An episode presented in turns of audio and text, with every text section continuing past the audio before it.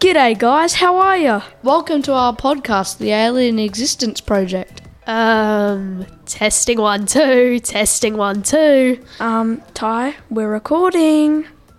No, we're not. Yes, we are. Sorry about that, everyone.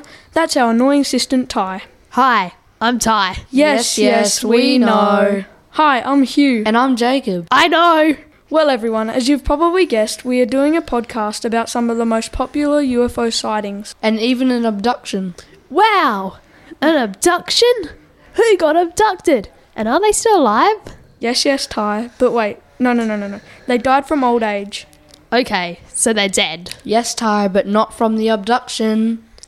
Our first topic is the Roswell 1947. This is about when a supposed spaceship crashed in a field in Mexico. In the summer of 1947, a rancher discovered unidentifiable debris in his sheep pasture outside Roswell, New Mexico.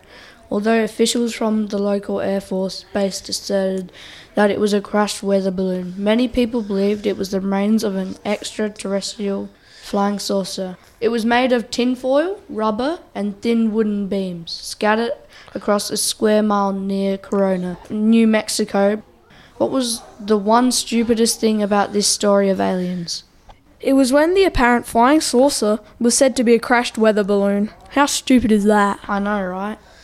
Tell me the story about what the rancher saw when he first noticed the fallen UFO.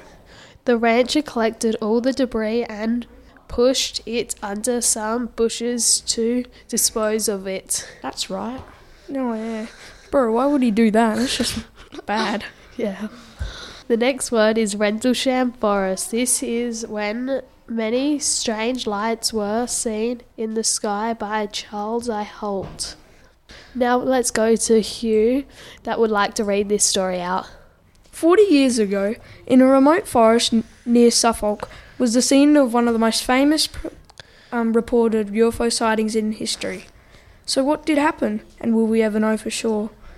A, a man named Vince was out chopping wood one morning when he s- saw a heap of lights flashing in the distance. And then, a couple days later, a man, two men, aged about 30, dressed in suits, stepped out and asked him some questions. Go back to the beginning and tell me about why the police and the United States Air Force was there. Well, I think it was because they had uh, thought that um, the guy Vince had seen something and they wanted to know what it was.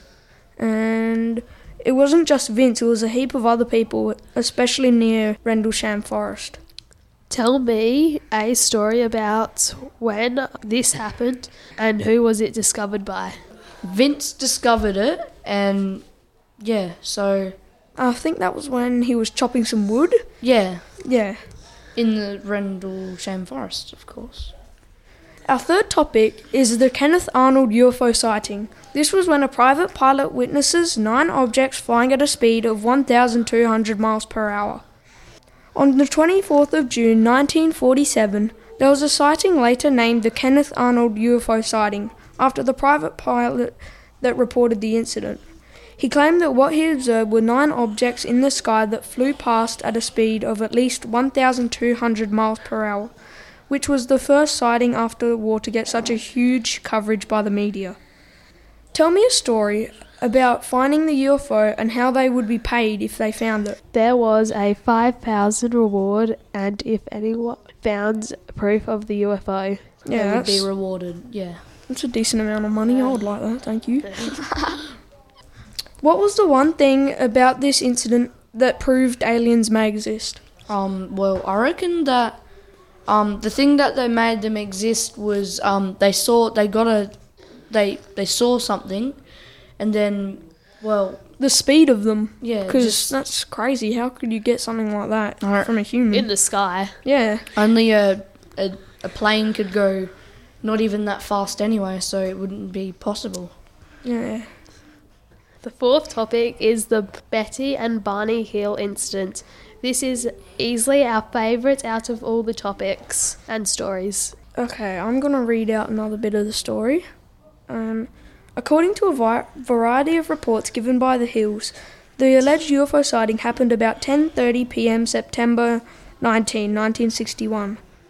The Hills were driving back to Portsmouth from a vacation in Niagara Falls and Montreal, just south of Lancaster, New Hampshire. Betty claimed to have observed a bright point of light in the sky that moved from below the moon and the planet Jupiter, upward to the west of the moon. While Barney navigated the road, Betty reasoned that she was observing a falling star, only it moved upward. Because it was moving erratically and grew bigger and brighter, Betty urged Barney to stop the car uh, for a closer look, as well as walk their dog, Delsey. Betty Barney stopped for a scenic picnic just south of Twin Mountain. This was when they were um, when they got back in the car. They were uh, abducted by the supposed aliens. So, yeah. And Betty and Barney, I guess, described them as very tall, and they looked really weird, and they were big grey eyes, uh, round head, and I think she said that the realization, the remembering of what happened when she got abducted came to her in her dreams later. What were the first sights that they were being chased by aliens? Well, the first sign was obviously the falling star. That wasn't really falling, it was just rising. And then when they got out of the car to walk their dog, they um, so they walked it and then they came back to the car. When they got in the car, uh, they were kept on driving, and then the UFO came down and picked up their car. Uh, and yeah, I guess with them in the car, which was weird. But then they it dropped the car. They came and then they the aliens apparently got them out of the car and then took tests on them and then yeah. Wait, I've got a quick question. If a star's not rising, if a star's rising, would it be called a rising star, not a falling star? Probably. okay, that's all of our topics. This is the end of our podcast. Thank you for listening to our exa- Alien Existence podcast. I hope you enjoyed it, and if you ever see an alien call, call the Alien Busters. Wait, wait, wait, wait, no! Guys, I think it's getting a bit wet down here. See ya! Bye.